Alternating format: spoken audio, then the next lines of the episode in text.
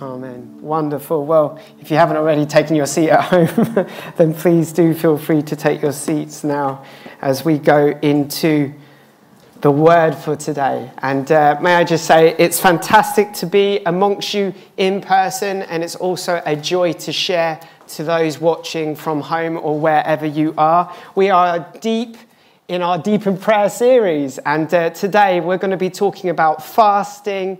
And as part of this, as a practical response, uh, the leadership team have organized and arranged and been prayerful to lead us to a point of actually fasting for a week together. We're calling that fasting for focus, putting our focus, putting our attention, putting our eyes on God. And not that maybe we haven't been looking towards God, but actually to seek more intentionally what God has for us and who God is. And so it's a joy to be sharing about this with you. And I thought what would be really helpful to start off with as we're talking about fasting is to just launch into what is fasting, a definition, if you will. So um, it will come up on the screens, but I'm just going to read to you a definition.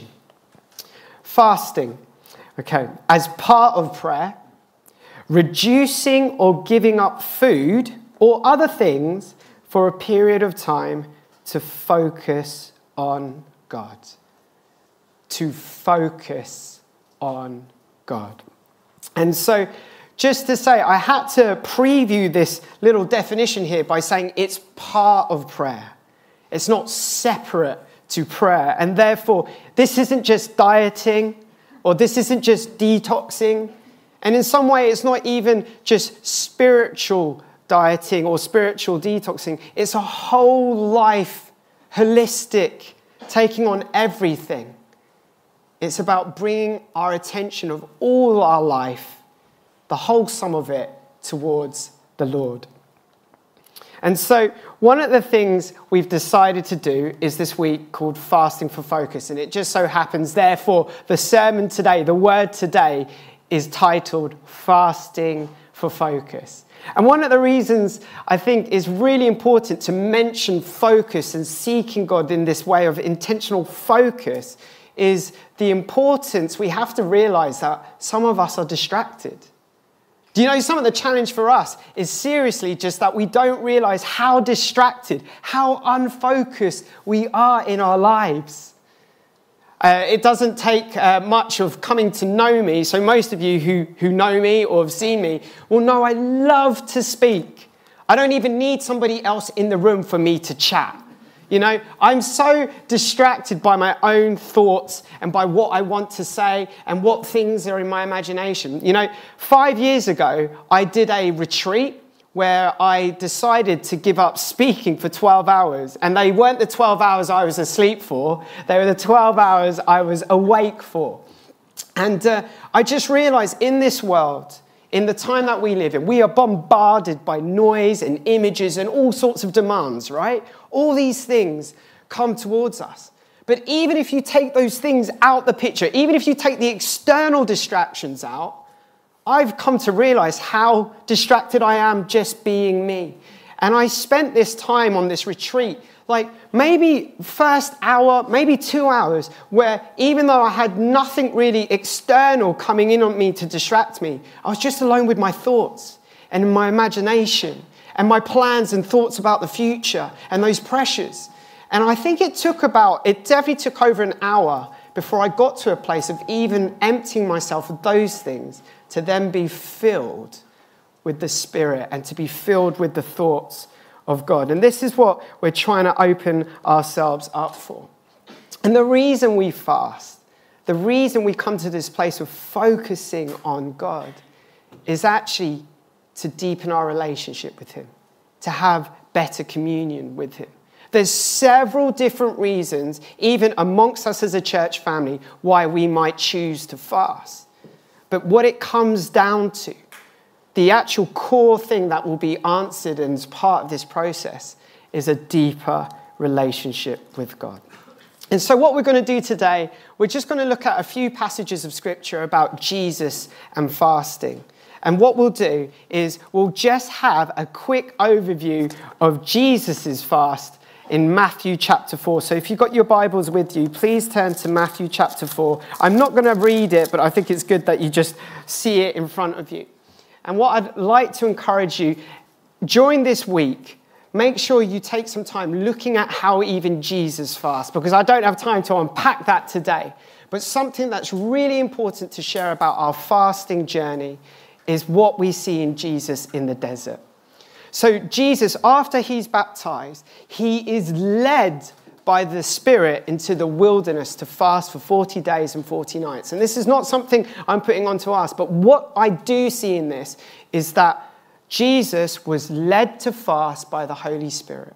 And I believe us as a church family are being led to fast in this next week, as the leadership team have been led to fast on this kind of lead up towards it with the past and what has been.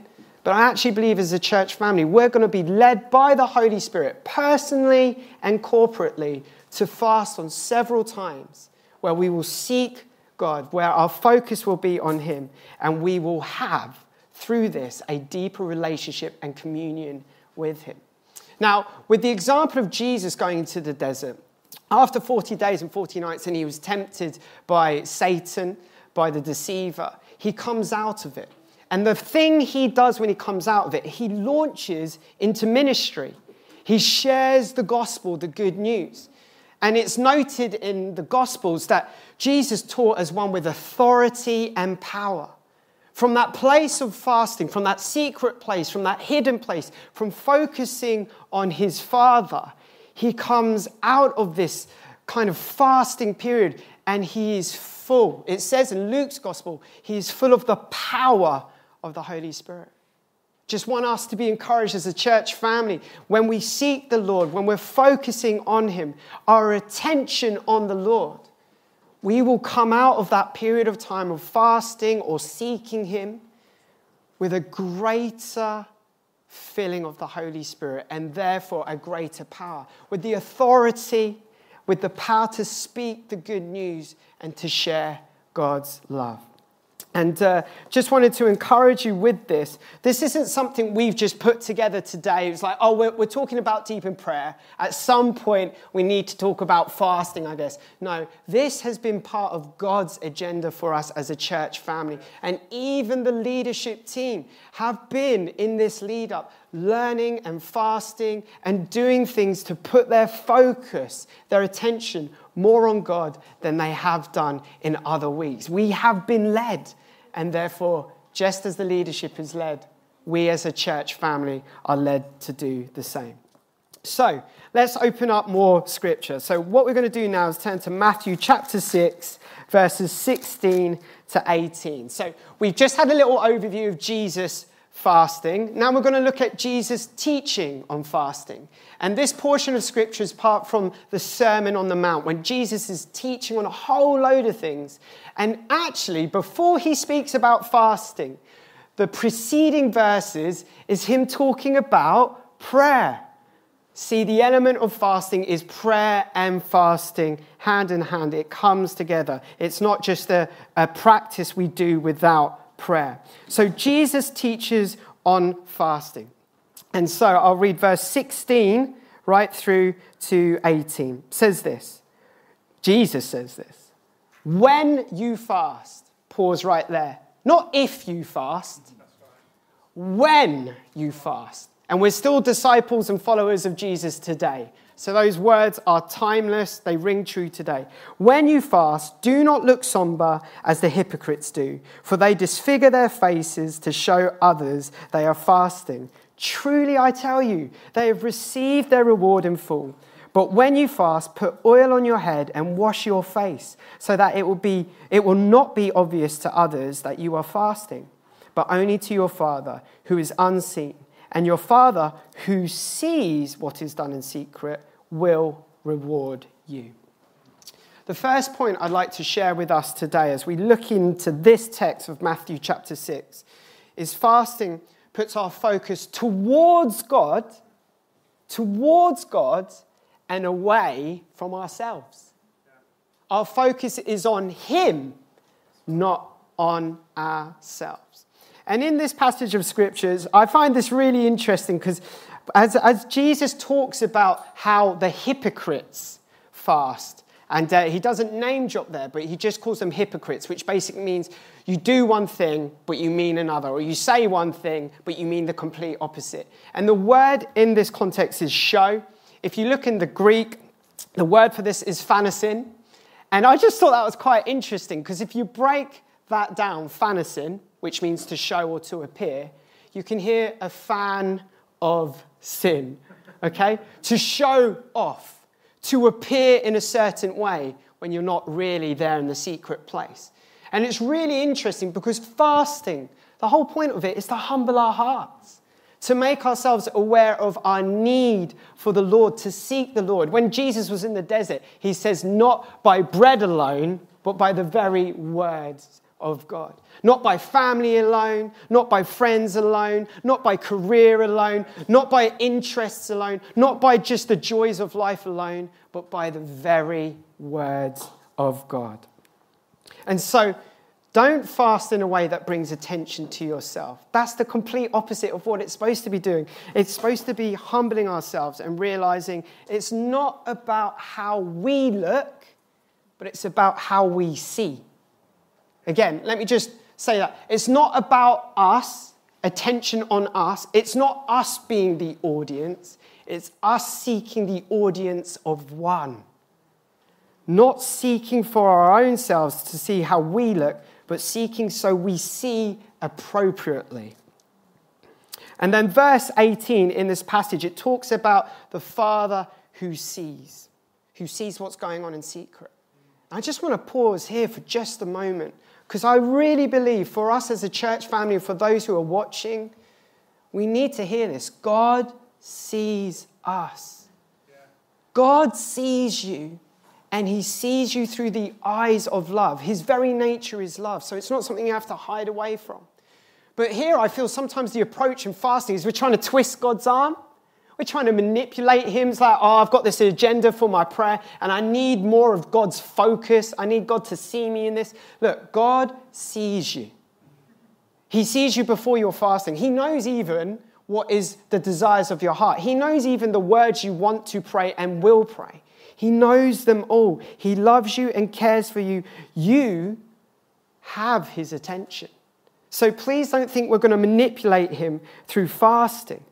It's not about that. And it's not about our performance. It's not about what we can do to kind of shine through and look better. This is the complete opposite. This is hypocrisy. This is what Jesus says is the hypocrite's way of fasting. It's about the secret place. And what is so good is God, the Father who is unseen, sees the secret place. He sees your heart. And so the reward that He gives isn't the people's approval around you, isn't about how good you look. The reward is Him.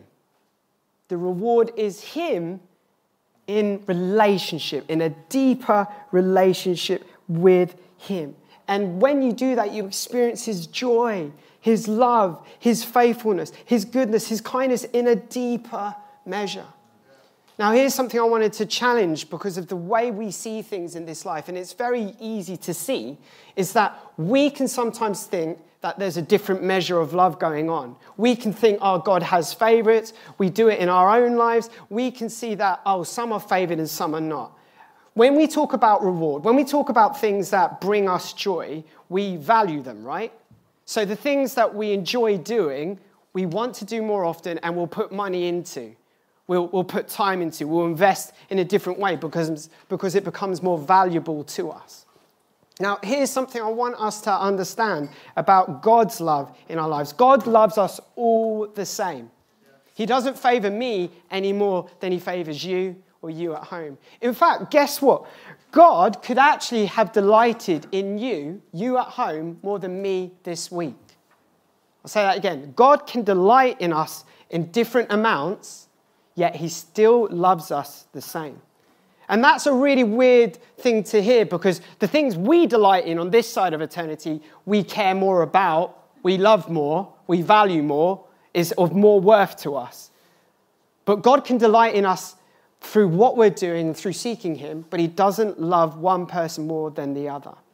And I thought, how can I explain this? And so the one way I could think of that would make this clear is, at least for me, and hopefully it will help you at home or here, is I have two daughters.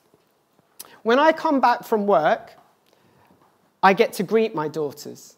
And here's the thing I love my daughters equally. I couldn't love my daughters anymore, although I guess as they grow through different experiences in life, you could argue you grow more through those experiences. But I love my daughters exactly the same. But one daughter, when I come home, may come up to me and call me by my name or call me daddy and come to see me. The other daughter may be watching TV she may be doing a puzzle.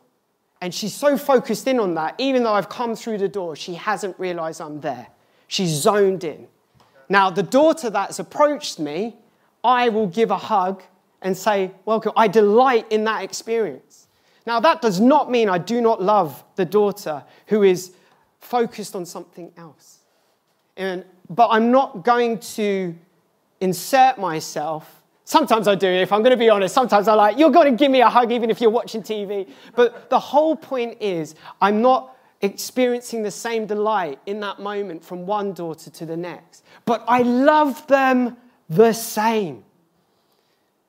When we seek the Lord, the joy of the reward is Him coming into relationship with Him, knowing Him, and experiencing Him in a deeper level. But that does not mean that God loves one person more than the other. He loves us all the same. But doesn't that excite you to know that you can experience more of Him simply by seeking Him, by delighting in Him? And that is my heart, and that is the leadership's heart for us as Wellspring Church as we do this fasting for focus, is that we would just seek more of Him and experience more of Him. He doesn't love any of us more than the other, and we cannot do anything more. Hear me now, we can't do anything more to make Him love us more. We've just talked about communion, we've just shared that experience of communion. God can do nothing more to show how much He loves us by giving us His one and only Son to die on a cross.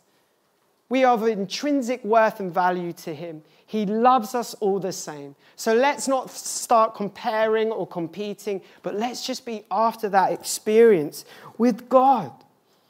God sees you, and through your intention and purpose in the secret place or however you go about it of seeking the Lord, Here's the joy, here's the reward. We get to see more of God. We get to see more of Him. Look, God is unchanging. He never changes and He can't get any bigger, but our experience of Him can grow. Maybe you've heard of uh, a magnifying glass. You know, when we say magnify the Lord, if you've heard of that, I suppose it's pretty churchy language. But God can't get any bigger. God is unlimited. You can't make God any bigger. But in our vision, things can get bigger. With a magnifying glass, when you put it over something, that thing doesn't become bigger. Our vision of what we're looking at becomes bigger.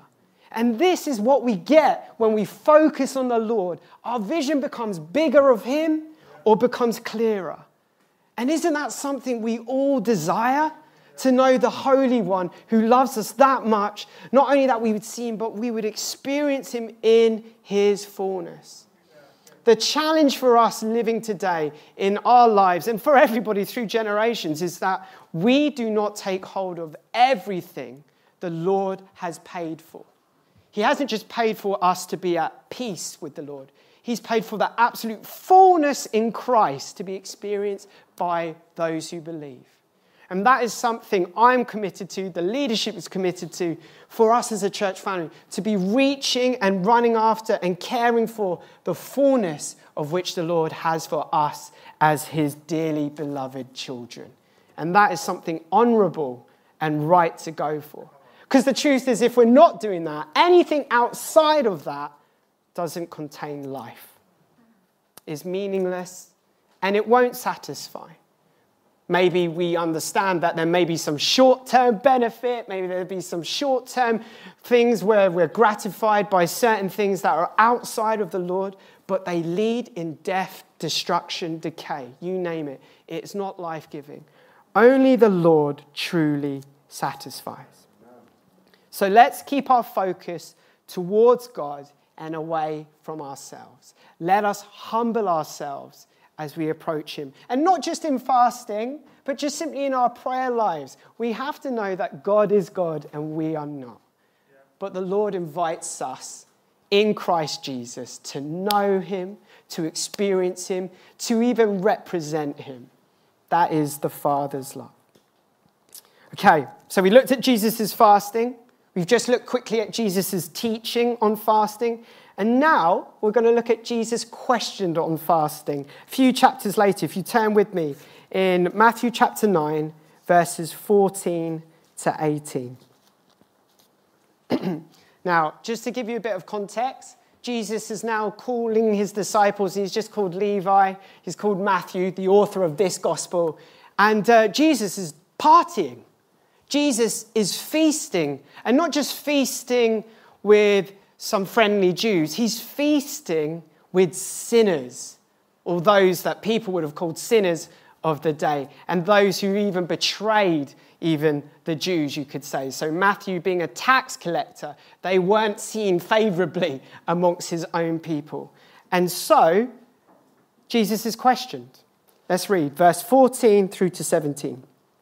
Then John's disciples, just to give a bit of context, this is John the Baptist, his disciples. And John the Baptist isn't here. John the Baptist is in prison at this moment, okay? So John the Baptist's disciples, who don't have their leader with them, come and approach. They say, came and asked him, that is Jesus, how is it that we and the Pharisees fast often, but your disciples do not fast? It's quite funny, isn't it? Because we just looked at Jesus teaching about fasting, and yet they're not fasting. Jesus answered, How can the guests of the bridegroom mourn while he is with them? The time will come when the bridegroom will be taken from them, then they will fast. No one sews a patch of unshrunk cloth on an old garment, for the patch will be pulled away from the garment, making the tear worse. Neither do people pour new wine into old wineskins. If they do, the skins will burst, the wine will run out, and the wineskins will be ruined. No, they pour new wine into new wineskins, and both are preserved. Here's the second point and final point we fast to be filled, to be filled, not to be empty. And it's so easy when you're fasting to be thinking about, woe is me, these things that uh, we're missing out on, that we're not satisfied by because we're not having it. But we're fasting to be filled, to be content, to be satisfied by God, His word, and His word alone. Now, in this passage, this is great. I love the way Jesus is teach. He's just a master. He's got three illustrations here. You've got the bridegroom and the guests. You've got a, unshrunk piece of cloth to patch up a garment, and then you've got wine, uh, new wine and new wineskins, or old wine and old wineskins. All these three, if you layer them up, what's the running thread? What's the thing that goes through this? And the teaching point is talking about what is suitable and what isn't suitable. And we see Jesus' disciples, they're not fasting. And because Jesus is saying, not right now, it's not suitable, it's unsuitable for. And let me explain this. We've just said that fasting is to help us focus on God. Who is God right here in the present day of the people around? Jesus is God with skin on. And so they have his attention. They are with God. They don't need to. They don't need to be fasting for more of God. God is in their midst, God is in their company. But Jesus says, and this is kind of a really cool statement to think of some other time outside of today, is, but they, I will be gone. The bridegroom will be gone. They will fast. So Jesus does say they will fast. But think of that for a moment. John the Baptist's disciples, do you think they were seeking God? Because I truly believe they were. John, John the Baptist's disciples were seeking the Messiah, were seeking the Lord. And actually, some of John the Baptist's disciples have become Jesus' disciples. If you look in John's gospel, I think it's Andrew, Peter's brother, was following John the Baptist. But because of the things that John the Baptist said about Jesus, he was like, whoa, I want to follow him. Could it be that in the old way or the ways of doing and approaching God and seeking God, we can miss it? John the Baptist's disciples missed it. Look, they were willing to give up food, they were fasting, possibly once a week, twice a week, and yet they missed him because they weren't willing to give up John the Baptist for Jesus. They were seeking after Jesus, but they're seeking him over here when Jesus is here. Oh, that's a. Look, this is a warning for us. We could be seeking the Lord but missing him because we're doing it our way, the wrong way. We've got to have a, hum- a humility in us to really seek the Lord's presence. Here's the thing John the Baptist's disciples needed to give certain things up to follow Jesus, and they weren't willing to do it. We need to give up to be filled up. We need to give up certain things, certain old ways of living to be filled up with the new. And you'll see this kind of again with the garment and with the wineskins. Now, a newer version, a, a modern day parable, if you will, of this is simply having a petrol or diesel car. But now we've got electric cars, right? We don't get electric car charge and put it in the diesel or the petrol car. It wouldn't work. It's not right. We're not saying those cars are bad. Well, some people would say that, wouldn't they? Environmentally friendly and stuff. But actually, there's a new way of doing things. Not only there's a new context, but there's a new way of doing things. And I know this, this is Jesus in his teaching. He answers a question, but he's answering something else. He's answering stuff about the covenant here. He's saying the old covenant, the old way of doing things through the sacrificial system, through whether it's the Ark of the Covenant or the temple and the priest going before it, that's the old way of doing things. He's not saying it's bad, but it's unsuitable because guess what? Jesus is here. And there's going to be a new way. And so the new way actually is through Jesus Christ's death and resurrection, his sacrifice, and by the Holy Spirit. And here we go. Let me tie it in finally. When we talk about new wine, Jesus is actually talking about the Spirit. We need to live by the Spirit and new wine. And to get the Spirit, remember, to get the new wine, you've got to get rid of the old wineskin. Or what way round is it? Sorry, I get confused. I'm not very good with the wine. But basically, to get the new, to get the Spirit, we need to live by the electric car, not by the petrol car. Okay? Because that's how the Spirit will lead us and energize us. We need to let go to take hold of Him. And we can't have it both ways. Can't do it both ways. The Lord's desire is to fill us. but to do that, we need to let go and we need to be empty. If we really want to be full of Him, we need to empty ourselves. And so, finally, I just want to give some personal um, practical suggestions of how we can fast in the week ahead. And these are things we have experienced as a leadership team, and I know they're good for us, but it's good to just make ourselves aware.